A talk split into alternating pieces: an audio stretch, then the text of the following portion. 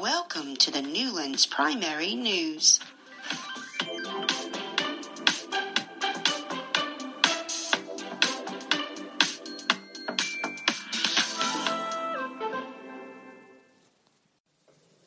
Important new update on the coronavirus COVID 19 government guidance for 16th of March 2020.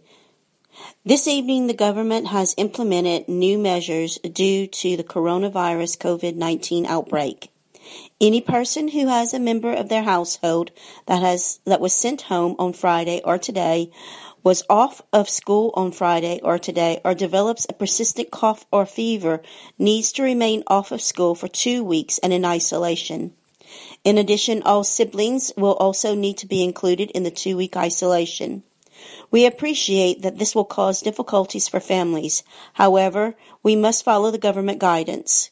If in doubt, please ring the school office and ask for advice. Please do not attend school. The school phone number is 01924 302 585. Thank you for your continued support.